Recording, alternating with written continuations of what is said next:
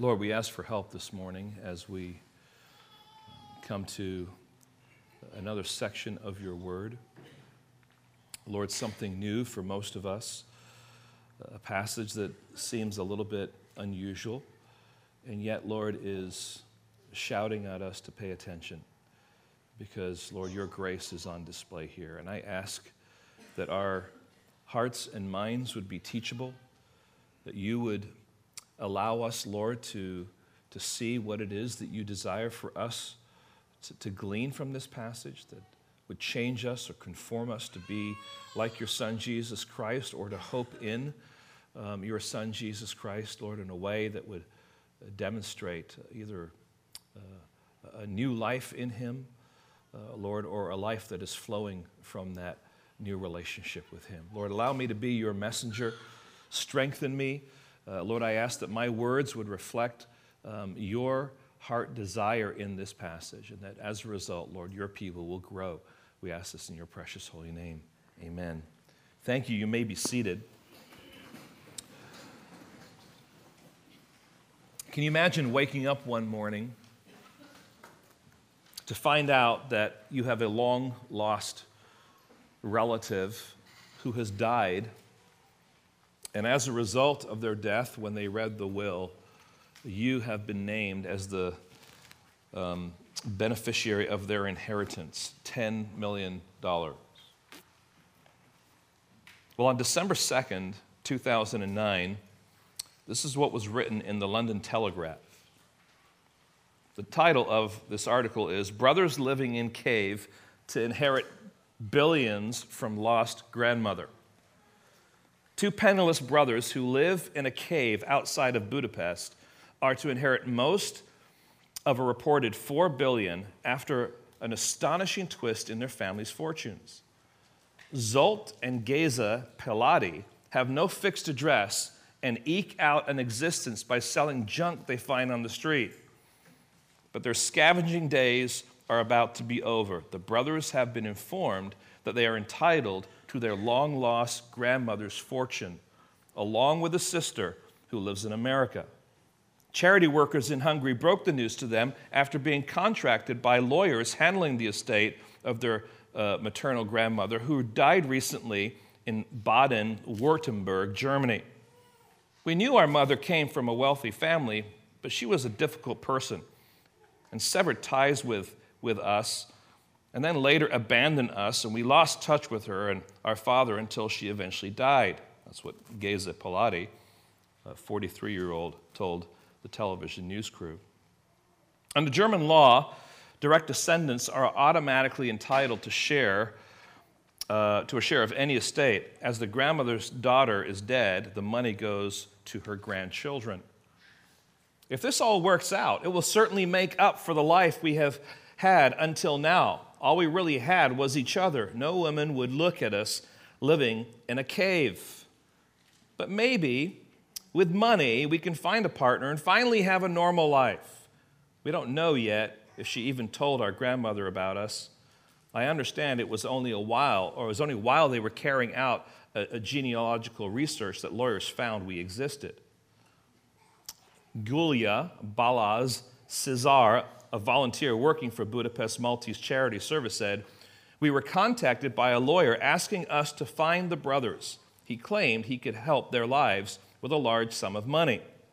Their grandmother's name has been kept secret to prevent fraudsters trying to cash in on the inheritance. A spokesman for the lawyers handling the case said, We know who we need to speak to, and that is the two brothers who will who we are pretty sure are the grandchildren. There is no need for anyone else to be informed. The brothers are currently seeking copies of their mother's death certificate and proof of their identity and family connections as the rightful heirs before traveling to Germany to claim the fortune. Then it goes on, it says, Last month, a student from Moldova inherited nearly a billion euros from a long lost relative. Sergei Sudev, uh, Sudev was left the fortune by an uncle he had not seen for 10 years. Now, if we're honest, we're listening to that story and we're somewhat jealous.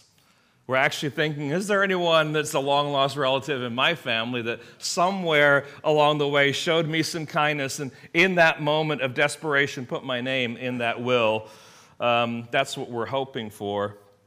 But can you imagine one day um, seeing the, the, the mail carrier walk up to your driveway with a certified registered letter from some lawyers that are asking you to come to a meeting because they have some good news to share with you. Now, I'm not talking about an email that goes into your spam. I'm talking about something that comes in official, you know, documented ways. And you go to that meeting and to find out that you're entitled to $10 million. Now, if the lawyers knew about you and said nothing, that would be wrong and dishonest on their part. But if the lawyers sought you out to tell you the truth, it would be a kindness that you would greatly appreciate. Now, friends, 2 Samuel 9 is all about kindness. I don't know if you caught that as you read this passage.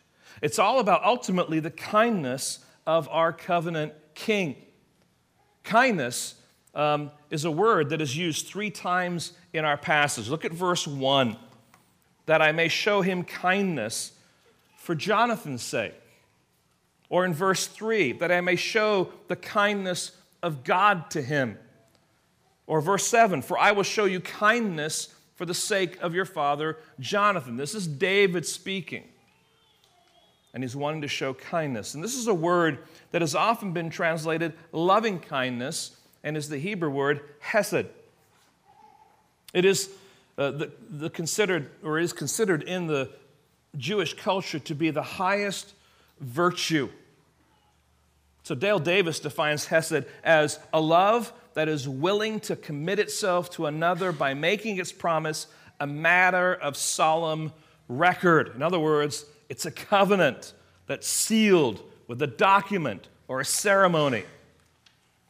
It also refers to extraordinary acts of kindness, whereby one meets an extreme need outside the normal run of perceived duty, or arising from personal affection or pure goodness.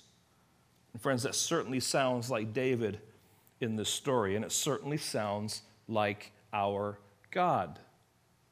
Because his love is unfailing, his love is enduring, his love is loyal, his love is faithful. In fact, listen to how God is described in Exodus chapter 34 and verses 5 through 7. Exodus 34. The Lord descended in the cloud and stood with him, talking about Moses there, and proclaimed the name of the Lord. The Lord passed before him and proclaimed, The Lord, the Lord, a God merciful and gracious, slow to anger, and abounding in steadfast love and faithfulness. This word, hesed, it's that steadfast love. This is central to the character of God. This is what he comes to do is to exercise his kindness to us, his steadfast love to us. His loving kindness, I think, is how the King James used to translate it. So, friends, this is all about kindness, and we want to see the kindness of our covenant king as we look at David, who is the king, exercising kindness now to this one by the name of Mephibosheth. So let's think through this in three different sections. Number one, the ruthless pursuit of covenant kindness. The ruthless pursuit of covenant kindness. And just think about this the, the kindness that is bound up in God is not remaining there, it must go out. And as we look through the story, as we're, we're working our way through 2 Samuel, there are some chapters that are, that are you know, dealing with lots of things that happen in a short amount of time, and there's some chapters that, that uh, cover a lot of territory. And so David has, has, has conquered all these different places north, east, south, west. That was last week. And he's established himself. And, and the promise has been, we must say, almost completely fulfilled by his conquests. But now, as those things have taken place, what is he doing? He's remembering a covenant. And he's going to exercise that covenant. Let's read verse 1. And David said, Is there still anyone left of the house of Saul, that I may show, show him kindness for Jonathan's sake. And so here we have um, what I'm calling, first of all, a covenant question. A covenant question. Is there anyone left? Now remember, the norm for a regime or a dynasty change was a ruthless purging of all and anyone who could somehow claim your rule or your throne. Now, this is borne out among the pagan nations, but it's certainly also seen in the context of Israel and Judah's kings. Let me just mention a couple of them. You can look at them yourselves. But Baasha in 1 Kings 15, Zimri in 1 Kings 16, Jehu in 2 Kings 10 are all examples of rulers who were ruthless in how they um, killed off anyone that might be a threat to them. So the new king always needed to be assured of his position. It was, in many contexts, expected.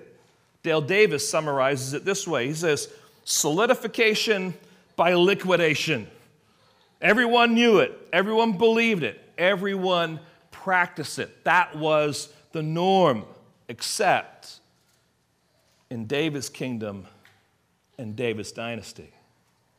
So, David, when asking, Is there anyone left of the house of Saul, is not asking the question to root that person out in order to destroy them. David is asking the question because he is loyal and faithful to his covenant promises. He wants to show kindness, not be a barbarous murderer.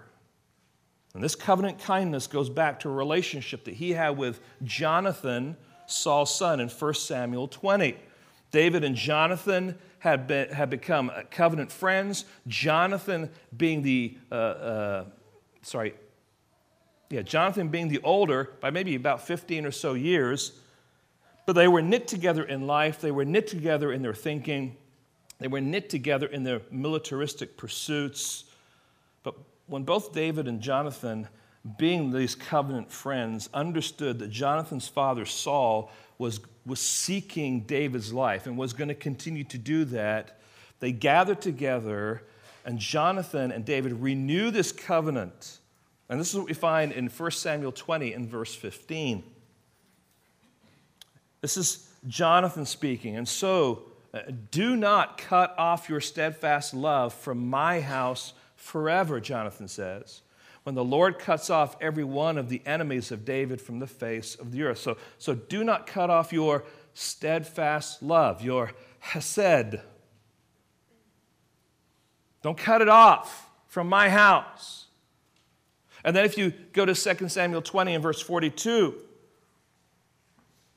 we find this Go in peace because we have sworn both of us in the name of the Lord, saying, The Lord shall be between me and you, between my offspring and your offspring. So there was a commitment with each other that steadfast love would be granted to both of their families.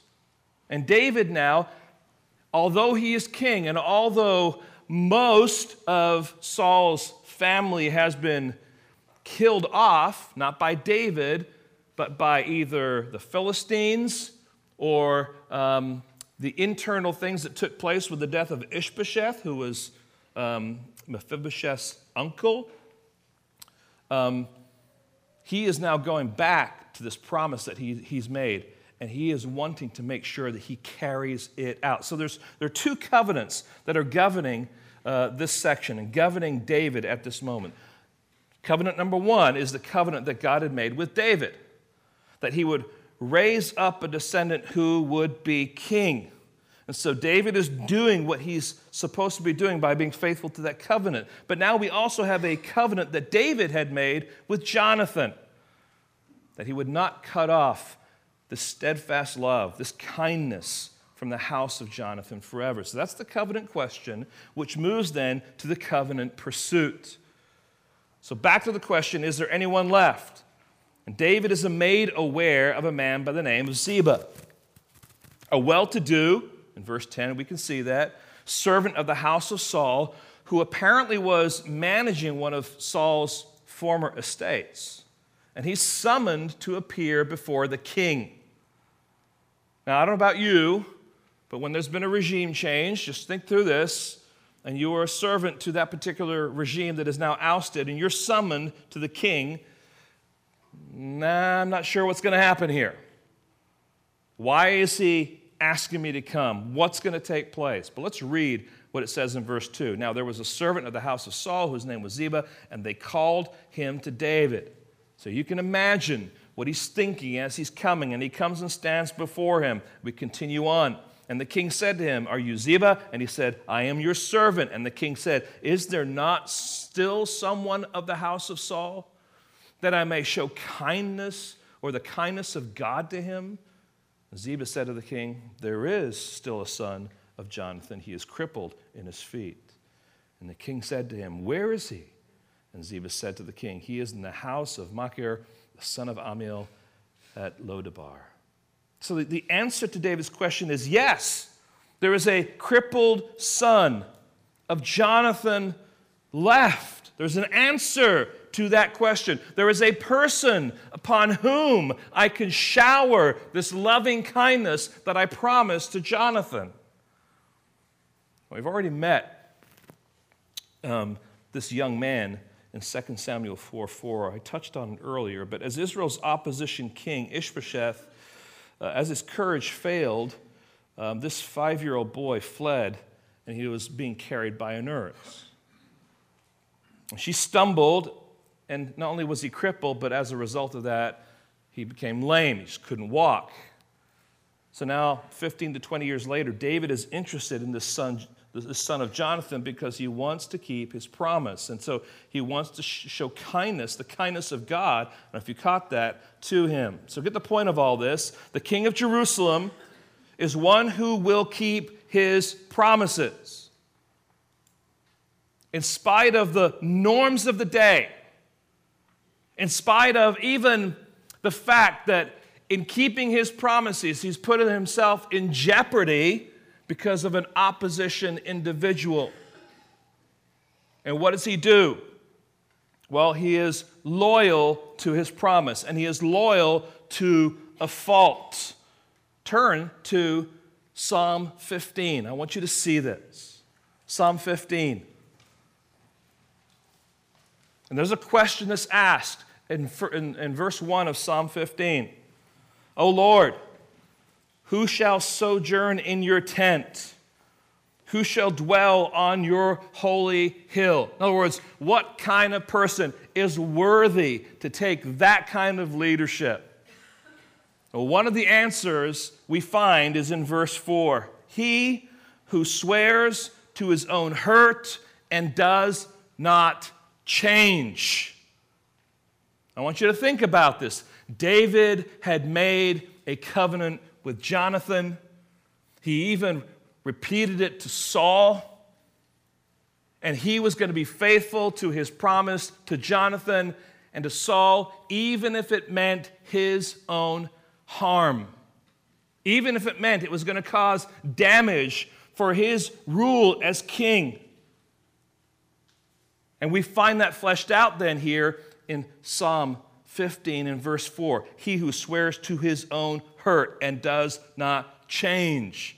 You know what it's like. Hey, God, if you, if you just get me out of this problem, I promise I will do whatever it might be. God gets you out of the problem, you forget your promise. David makes a promise to Jonathan. He is now king. As we saw in our last chapter, David did some things in that chapter to make sure he would not see himself as the reason why the whole nation was expanding. Remember, he hamstrung horses. He was careful to take the spoils of war and dedicate it to the Lord.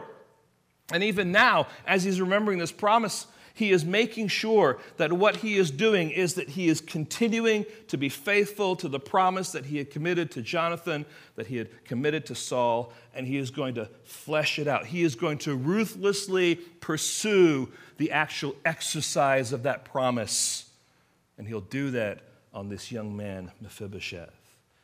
See, David could easily have justified and rationalized away a neglect of or a ruthless purging of any descendants of Saul. But to his own hurt, he's going to draw him in and he's going to show him kindness. But David is one who ruthlessly pursues the kindness that he promised. And so he doesn't forget his friend. He doesn't forget the words that he said to his friend. There may be a change in fortunes, there may be a change in situation, there may be a change in the circumstances, but that doesn't cause David to adjust his covenant with Jonathan. He's ruthless to pursue it, and he swears to his own hurt. David's promise in the past fuels David's faithfulness in the present. Now, friends, I want you to think about this in the context of the kind of covenants that you have entered into. Now, think first of all with me about marriage when you stood face to face with that person and you said, I do, or I will, or see, or whatever it was that you said, you committed in that statement a promise, a vow. Situations change, difficulties come. The realities of that person's character are far more on display in marriage but are you committed to the promise that you made to that person? Those marriage vows are a covenant between two people. They don't adjust because of circumstances. They don't change because things are difficult. And it's that covenant, friends, if it's believed and held dear in the hearts of two people who are united together before the Lord, it is that covenant that keeps driving that couple to work through their problems. It's easy to look away, it's easy to see the greener grass out there. But you think if you find someone else, there aren't going to be troubles? Marriage is work, it's supposed to be work, but its foundation well, its foundation is the promise, is the covenant that's made between two people before God. All right, now here's another one church membership. Isn't it interesting in, in the United States of America? Um, there, there really is this kind of like, ah, church membership. Nah, I don't know if I want to do that. I don't know if I want to make the commitment. Friends, church membership ultimately is a partnership of sheep to say, we want to unite together as sheep to care for one another, to support one another, and to place ourselves under the leadership of elders who are going to help us to do that. There's a partnership going on. When we, when we bring someone into church membership, we're saying there's a covenant, there's a promise that we've made between each other so that if you're in the hospital or you have need or you're needing some counsel, we are responsible for you. And we want to care for you and we want to come alongside you. But when you say, ah, membership, ah, I mean, I'll go here this Sunday and I'll go there the next Sunday, and you really aren't play, I'm part of the church. No, you're not.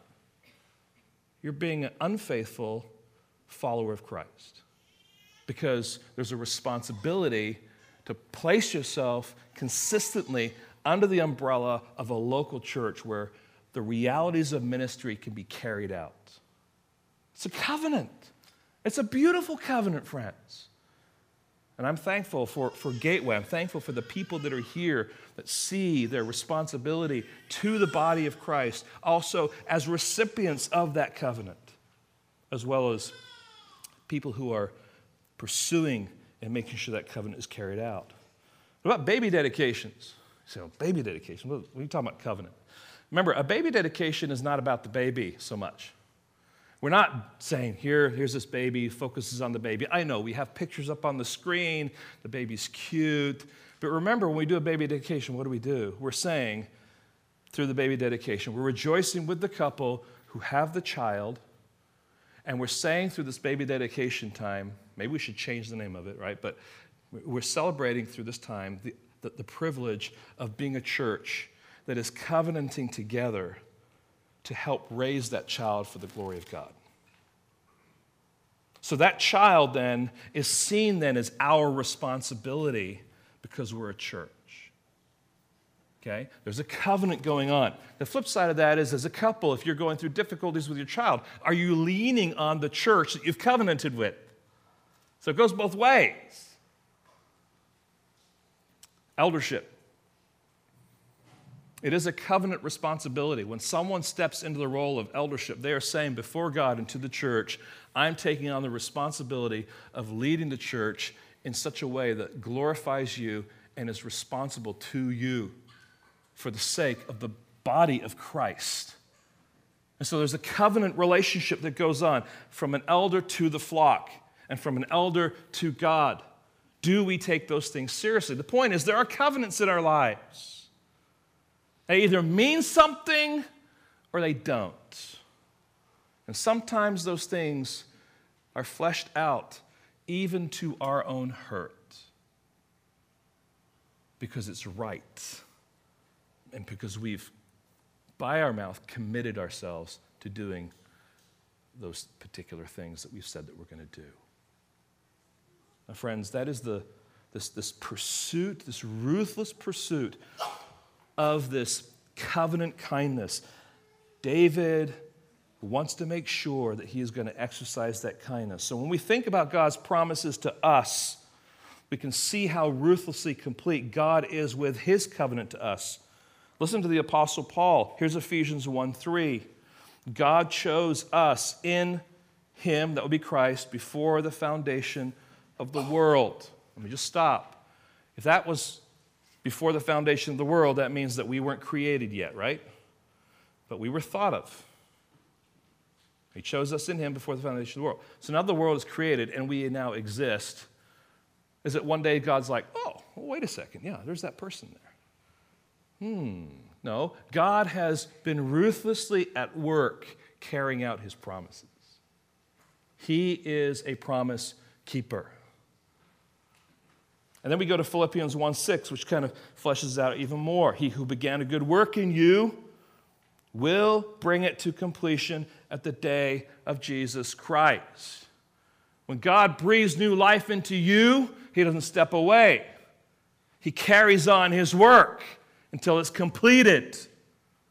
He is ruthlessly persistent to carry out His promises to His children. That's the kind of king we have.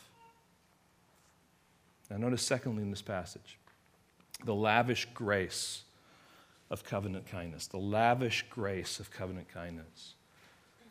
So, what might begin as a tense and dangerous encounter quickly turns to an outpouring of lavish grace. I'm going to divide it into four sections here, what happens. But notice, first of all, grace eagerly pursued. This is Mephibosheth being summoned. It is now the identity of this grandson revealed to Saul. His name is Mephibosheth, which is hard to say if it's the first time we've ever said it. You'll get it after a while. It's not Mephibosheth, it's Mephibosheth, all right? You'll, you'll, you'll finally get there, right? But it's, a, it's a, a name that has a meaning to it. And here's, here's the idea of this, this word from the mouth of shame. Another way um, it is understood is one who scatters shame. And the point here is to recognize that Mephibosheth's name is associated with shame. Okay? So David sends for this grandson of Saul, whose name bears shame, to come and stand before him. At verse 5, then King David sent and brought from him the house of Machir, the son of Amiel, at Lodabar, and Mephibosheth, the son of Jonathan, uh, son of Saul, came to David and fell on his face and paid homage. Now you have to wonder how does a cripple, cripple and lame man come and bow down before David the king who succeeded the house of Saul? I mean, th- this has, has to have been one of the most humiliating and terrifying portrayals of anyone um, in Scripture. Think about it. He's lame, can't walk, but he's summoned to appear before the king. And he's the descendant of Saul. And we already talked about what happens with descendants. He's the only last one. So, what happens? Well, what would the king say? What does this king want? Is this the end for me? He might be thinking. Is this my family's heritage now catching up with me? We have this picture of a, of a social superior with a social inferior here, and, and there's this tension in the room. And the king speaks, and David says, Mephibosheth. And notice there's an exclamation point, right? It doesn't sound, doesn't sound like it's, you know, Mephibosheth, soft. There's something like authoritarian here. And he answered, Behold, I am your servant. This is grace, friends, Grace ultimately eagerly pursued. We haven't seen it fleshed out yet, but there is this ruthless pursuit of grace, and he is now going after this person, bringing Mephibosheth now into his presence. Now we see grace lavishly bestowed. Mephibosheth is actually loved. And notice what David says to him Do not fear. Do not fear. It is not uncommon for extra, extraordinary promises to be preceded by the words, do not fear, right? Remember the angels?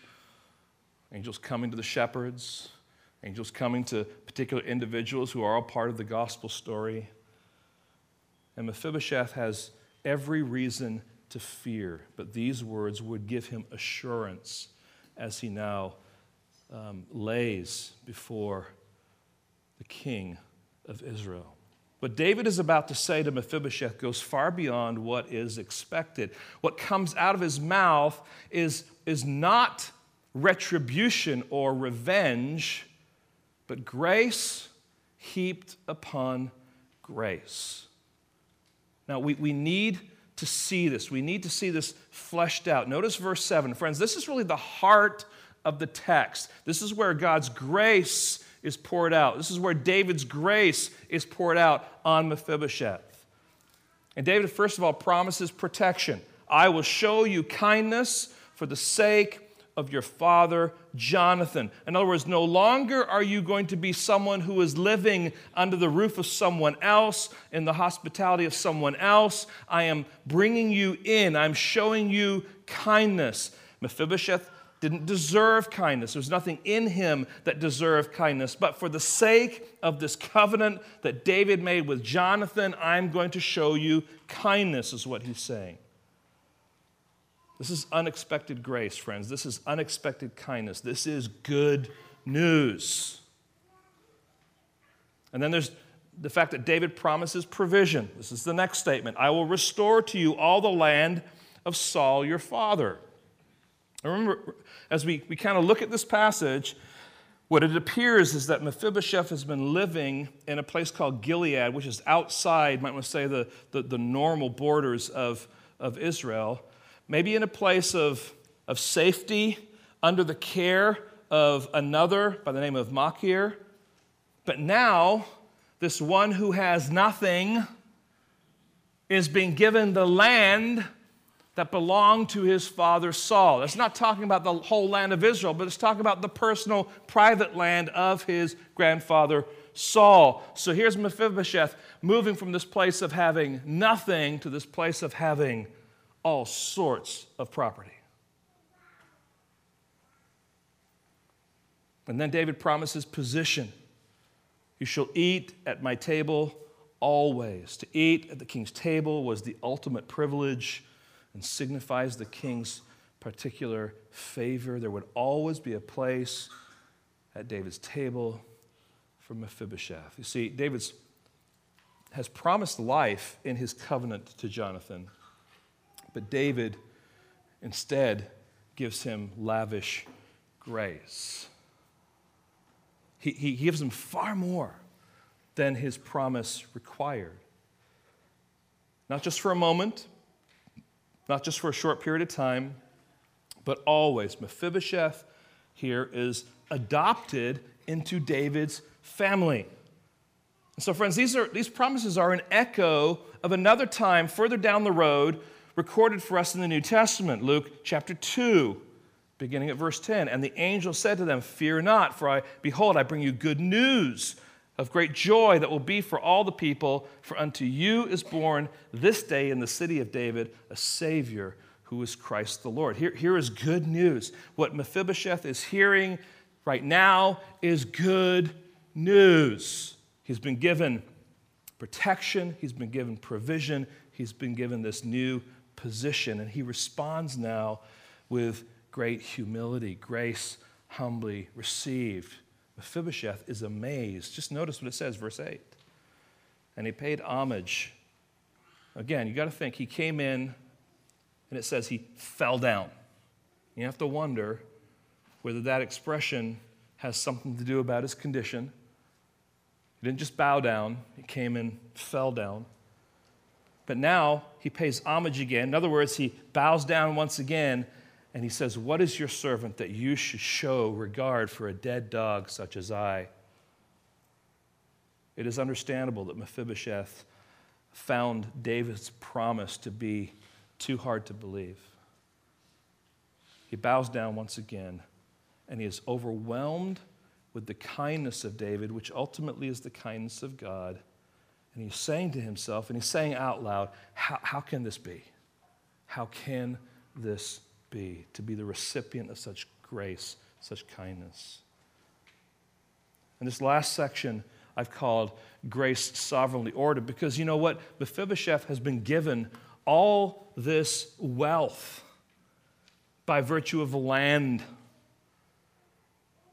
But he's in no condition to take care of it. So, David not only provides the benefit of the blessing, but he also provides the means by which that blessing can be carried out and maintained. That's what we have here in verses 9 and following. Then the king called Ziba, Saul's servant, and said to him, All that belonged to Saul and to all his house I have given to your master's grandson. And you and your sons and your servants shall till the land for him, and shall bring in the produce, that your master's grandson may have bread to eat. But Mephibosheth, your master's grandson, shall always eat at my table. Now, Ziba had 15 sons and 20 servants. He had a lot of workers to help oversee and carry this out. And Ziba said to the king, According to all that my lord the king commands his servant, so will your servant do. And so David here is making sure that what was given to Mephibosheth could actually be carried out and could be maintained, could be stewarded. Now, a little, just a little soft note here. We'll, we continue down the road in 2 Samuel. Um, this, this man by the name of Ziba will turn against David um, and we just kind of put that in the back of your head, but don't let that interfere with the grace that's being lavishly poured out here. All right? This is a beautiful picture of what God is giving to this one who is undeserving of this kind of kindness. Which brings us then to this third, last little section here that I'm calling the unwavering embrace of covenant kindness. And the idea here is not necessarily one little section, although I have uh, just a few verses here. Let's just read them. But, but I want us to think about how Mephibosheth is described in this whole text. So Mephibosheth ate at David's table like one of the king's sons. And Mephibosheth had a young son whose name was Micah. So we can think that Mephibosheth then was married and had a son at this point in time. And all who lived in Ziba's house became Mephibosheth's servants. So Mephibosheth lived in Jerusalem, for he ate always at the king's table. Now he was lame in both his feet. You know, isn't it interesting? that the narrator is wanting us to see something here. Mephibosheth is lame, he's a cripple. Um, so, what, what, ways is Mephibosheth vividly described in this text? Um, I would say, first of all, it's not up there on the screen, but first of all, uh, his name just is associated with shame. Um, his family connection with Saul is brought up numerous times, which ultimately would mean that he is on the opposing side of David. He is an enemy by virtue of household.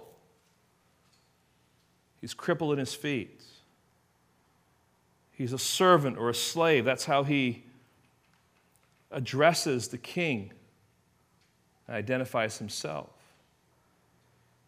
He's a dead dog, he's a worthless animal. Yet, even though all those things are true, David shows him kindness and welcomes him at his table always. Now, hear this there is nothing in Mephibosheth that caused David to pursue him with kindness. There's nothing about Mephibosheth, about his looks, about his stature, about his position. Mephibosheth is simply the recipient of David's kindness because of a covenant promise. So there's this unwavering pursuit, an unwavering embrace by the king with Mephibosheth. It wasn't like David said, All right, who is this, who's this man? Who's this, this grandson of, of Saul? Bring him to me. And as Mephibosheth kind of walks in to see the king, all right, I'm doing my impersonation here, okay? He's walking in to see the king. That was more like the hunchback of Notre Dame, but that's a whole other story, right? So he's coming in. As he's getting there, David doesn't say, Oh, well, I'm not going to show my kindness to you. I was hoping you'd be like, you know, a stud of a man. It doesn't matter. God's covenant promise is not looking at the physical condition of the man as a basis or the position of a man or a family of a man as the basis for exercising his covenant kindness.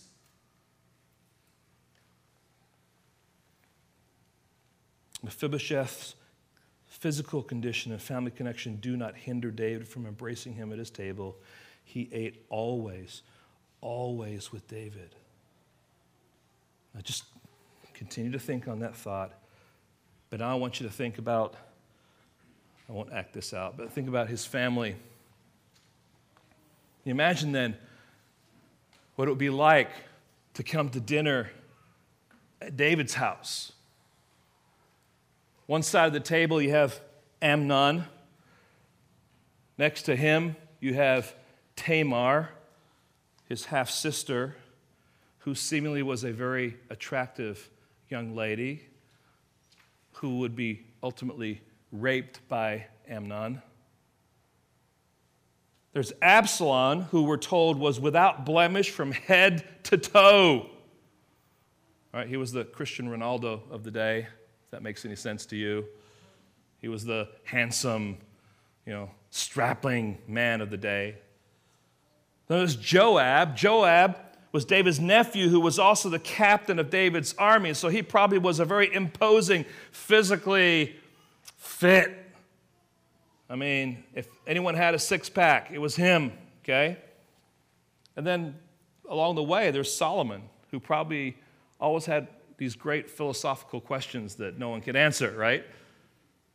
So here's this table, and then for, for dinner, all these people are sitting there, and then here comes Mephibosheth, clip clopping his way through, maybe being brought by someone, a servant, to sit at the table. You can just see the picture here. You have these, these incredibly powerful, mighty, smart, handsome, beautiful children, and you have Mephibosheth. And you get the picture here. But there is this unwavering embrace of covenant kindness. Mephibosheth is disabled but welcomed into the king's family. Now, friends, do you see, do you see the gospel language of this text? Do, do you see the logic of the gospel played out in the characters of this text? This is not an allegory, but this is a picture for us to see this gospel that God has for us. And we want to make sure that we see what it is that God wants us to see from this text that is for us today. So, as we bring things to a close, there's two things really I want us to draw uh, our last attention to. First of all, that we are recipients of God's kindness if we are those who have embraced Jesus Christ as our Lord and Savior. We are the recipients of this Hesed love. This is a story that is a mini story to help us understand the larger story of our redemption. What separates you, this is a question, what separates you from that person who's sitting on the corner as you drive away today, who's holding up on a cardboard um, you know, box or a piece of cardboard that says, you know, we'll work for food or hungry or you know, whatever it might say. What separates you from that person? We don't deserve to be recipients of God's grace any more than that person. There's nothing about us that's any better in God's eyes. There's nothing about us that's more significant. What makes the difference is that God has called us out of our alienation to sit at His table. And at His table are all kinds of people. And everyone sitting at this table are all Mephibosheths. We're all disabled. We all have the inability to do some things. How does Scripture describe us? We're poor, we're lame, we're blind, we're crippled, we're sick, we're wounded, we're weak, we're wicked, we're helpless, we're hopeless, we're dirty, we're defiled.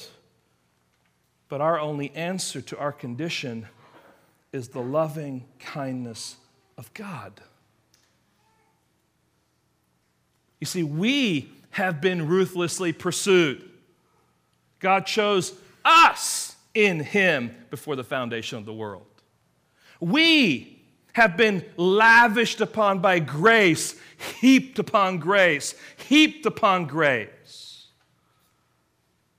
We are embraced by God's unwavering commitment to us. We're disabled, but hear this we're adopted into his family to sit at his table with him. So we who are crippled come in as crippled sons and daughters of God. Not because of natural birth, not because of any power that we have connections to, not of any prominence or, or position in this life, but because of His loving kindness. And we all must be willing to say that none of it is of me, but all of it is because of Him. And having embraced Christ as our Savior, we are welcome to eat at His table every day. We're the recipients of that hesed, that loving kindness. Now, listen to how the Apostle Paul describes our God's kindness to us in the gospel. Ephesians chapter 2. I would encourage you to turn to Ephesians chapter 2 with me and see this. And I just, I want, I want for this word kindness to, to have such a, such a pregnant meaning as we go into these just couple of texts. Ephesians 2 and verse 7 so that in the coming ages he might show the immeasurable riches of his grace in kindness toward us in Christ Jesus. See, you and I are the recipients of this kindness, this immeasurable, rich grace only comes to us through Jesus Christ. And then, if we now read in, in, in, Titus chapter 3, Titus chapter 3 and verses 4, Titus chapter 3 and verses 4 and following, it says this But when the, God, when the goodness and loving kindness of God our Savior appeared, so this goodness and loving kindness of God our Savior appeared, He saved us Right? He saved us, not because of works done in us or by us in righteousness, In other words, nothing that we can do to contribute to this, but according to his own mercy, by the washing of regeneration and the renewal of the Holy Spirit, whom he poured out on us richly through Jesus Christ our Savior, so that, being justified by his grace, we might become what? Heirs. That means a child with full rights. That we might become heirs according to the hope of eternal life. Now, this steadfast love isn't limited to our salvation, it also impacts our sanctification. It is foundational to our sanctification. He gives us what we need so that we can live our lives as sons and daughters. Now, hear this. You might say, okay, God might take a crippled person and bring them into the family so that they would be saved. But you know what? I'm constantly struggling. I constantly fail. I constantly uh, sin. And how could God continue to love me? And the answer to that question is you're one of His children. And the fact that you continue to sin is the means by which, as a father, he brings loving discipline and care to you. So you might struggle. How could he? Why does he? If you had children, most of you do, you know what it's like to have a child. You know what it's like to be burdened over that child. And you'll do things to reach that child. God cares for us so much. But He gives us all that we need. 2 Peter 1 3, God has given us everything we need for life and godliness. Psalm 23 1, the Lord is my shepherd, I shall not what? Want. So, friends, stand in wonder. Bow down before the Lord be amazed that you have been sought out by God and God's steadfast love and welcomed into God's family as a son or as a daughter. This is the picture painted for us in 2 Samuel 9. And this picture is given to us to encourage us. If you're a follower of Jesus Christ, you get to enjoy fellowship with Him every day every day. It's not like Mephibosheth was said, you know, once a week you can come by and depending on what we're cooking, you can come in. No, he's saying you can come and sit at my table always. Always, always, always. And we can come and we can fellowship with Christ always, always, always. Not only is it there to encourage us, it's there to rebuke us because we can so easily be so proud and so full of ourselves rather than giving glory to God. Remember who you really are. I want to say crippled. Remember who you have become because of Christ. You are crippled but declared righteous, covered in the righteousness of Christ benefit from it, live out of it, enjoy it, know it, study it. It's here to encourage us, it's here to rebuke us, it's here to challenge us to make the most of our privileges.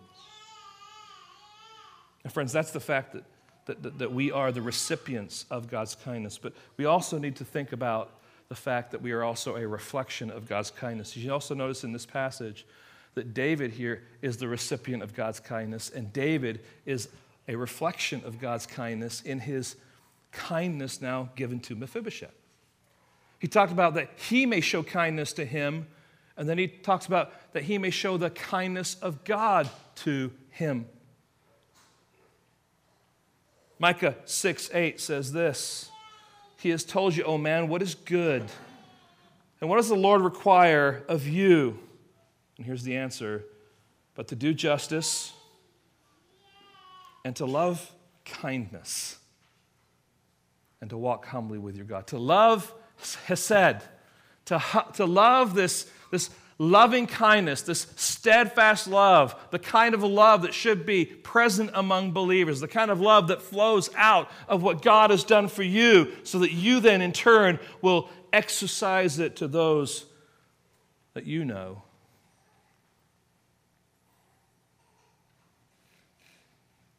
President William McKinley served our country as president from 1897 to 1901.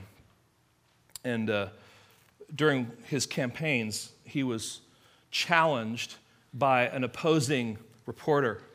And he was like one of these, like a chihuahua on him, you know, just constantly always there, always asking questions, and always writing articles in the newspaper against his campaign, and really just kind of distorting things and just painting him in bad light. Uh, this particular campaign went on um, for quite a while, and the weather turned sour in the midst of this thing and got really, really cold. And this is back in the days when uh, people rode around in carriages and stuff like that. And so, uh, um, President elect or uh, gunning for President McKinley is in the carriage and he is warm because he's in the carriage. And this reporter is sitting outside and he's cold. He is freezing because he didn't come prepared for the day, is how the story unfolds.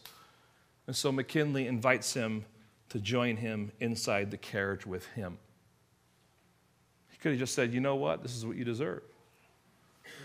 You're going to say those bad things about me? You can sit out there. I mean, get some cold water and throw it on you. You know how we think, right? But instead of that, even though he knew that this guy was a thorn in his flesh, he says, Come and sit with me. And the reporter said, Listen, you know I'm the opposition. He's like, I don't, I don't care. You're cold. Come and sit with me in the warmth of this carriage. Now, I'm not going to give you a false story that this reporter, you know, turned sides and started to write for McKinley and all that kind of stuff. No, he continued to write articles that were opposed to McKinley, but in those articles, he didn't write anything that was unfair or unbiased, or I should say anything that was unfair or biased. He treated him with respect. And the point here is this that, that kindness is something that God has placed in us that flows out of the gospel. And it's a kindness that is a means by which we live our lives for His glory in a practical way. So let's just walk our way through a number of areas in life where we need to exercise kindness. First of all, are you kind in your marriage? What, How did you speak to your spouse? How do you treat your spouse? And when your spouse treats you in an unkind way, does that somehow give you the thinking and the feeling that you can turn around and be unkind back and feel justified that it's okay?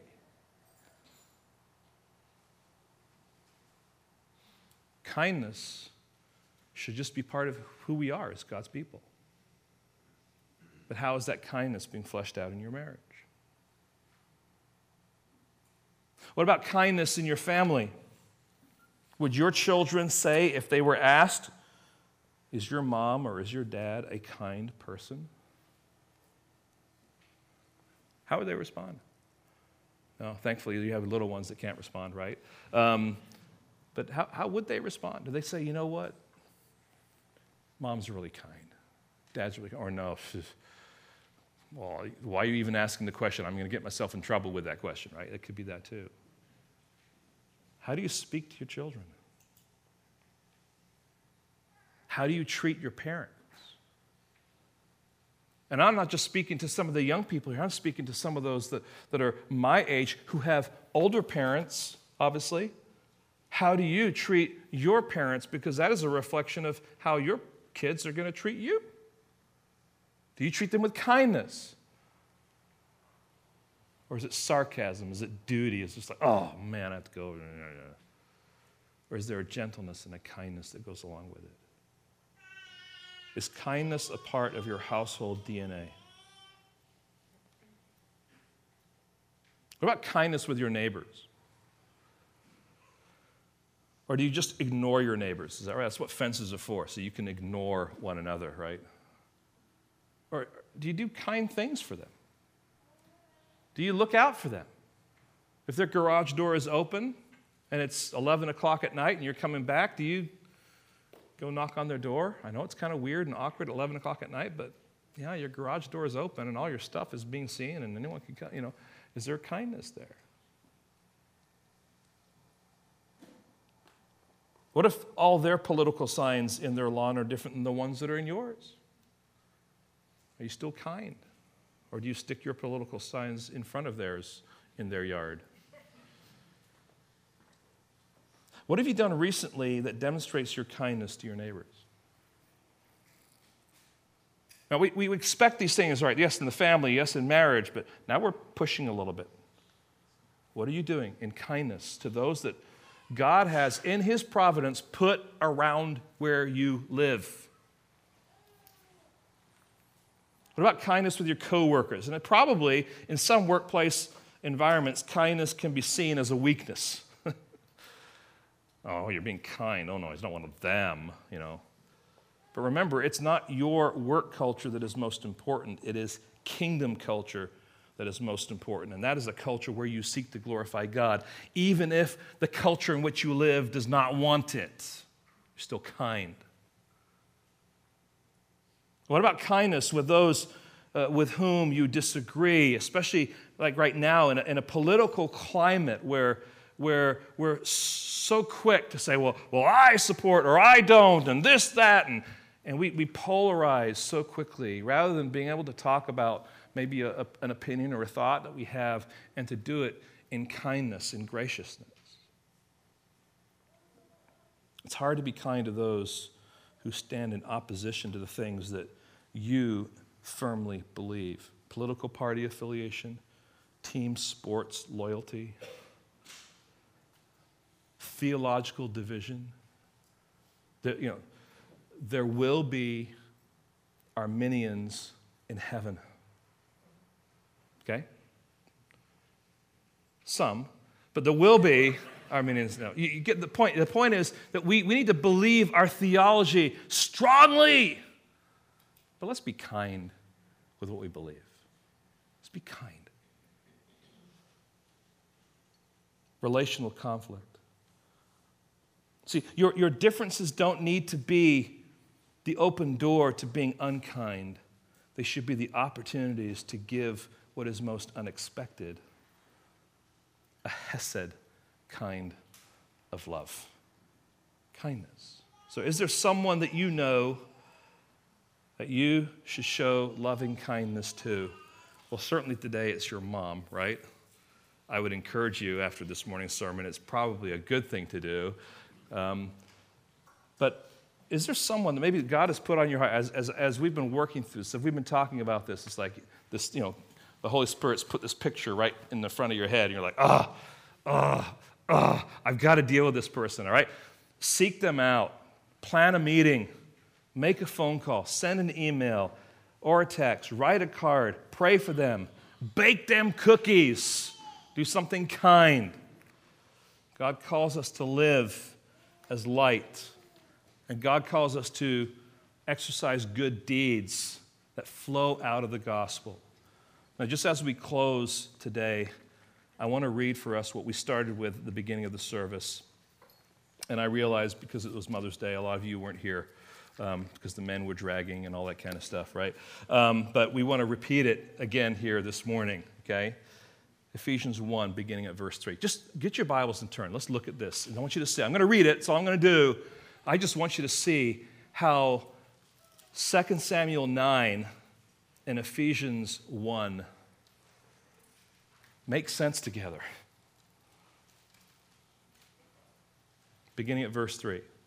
Blessed be the God and Father of our Lord Jesus Christ, who has blessed us in Christ with every spiritual blessing in the heavenly places, even as he chose us in him before the foundation of the world, that we should live holy and blameless before him. In love, he predestined us for adoption as sons through Jesus Christ, according to the purpose of his will, to the praise of his glorious grace with which he has blessed us in the beloved. In him we have redemption through his blood, the forgiveness of our trespasses, according to the riches of his grace, which he lavished upon us in all wisdom and insight, making known to us the mystery of his will, according to his purpose, which he set forth in Christ as a plan for the fullness of time to unite all things in him, things in heaven, things in the earth. In him we have obtained an inheritance having been predestined according to the purpose of his will, who works all things according to the counsel of his will, so that we who were the first to hope in Christ might be to the praise of his glory. In him you also, when you heard the word of truth, the gospel of your salvation, and believed in him, were sealed with the promised Holy Spirit, who is the guarantee of our inheritance until we acquire possession of it to the praise of his glory. You just you see the components there. He seeks us out. He welcomes us in. He adopts us as children. He lavishes us with grace. He gives us an inheritance. He maintains that inheritance. Friends, we who are his children are truly blessed. Is there anyone is there anyone still out there? Lord, help us today to consider the full weight of the beauty and the magnificence of being taken as blind, crippled enemies of yours and welcomed to feast at your table simply as the result of your promised steadfast love. There was nothing in, in us that somehow sparked a reason for this loving kindness. But Lord, that loving kindness was the source from which we have been the recipients of your grace. Lord, it is truly amazing we are humbled and yet thankful. And Lord, we still stumble as we come to bow down before you. And yet, Lord, you continue to love us in an unwavering way.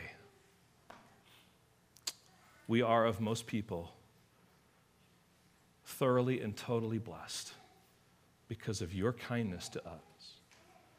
Now, Lord, help us to reflect that kindness as we live our lives for your glory. We ask this in your precious name.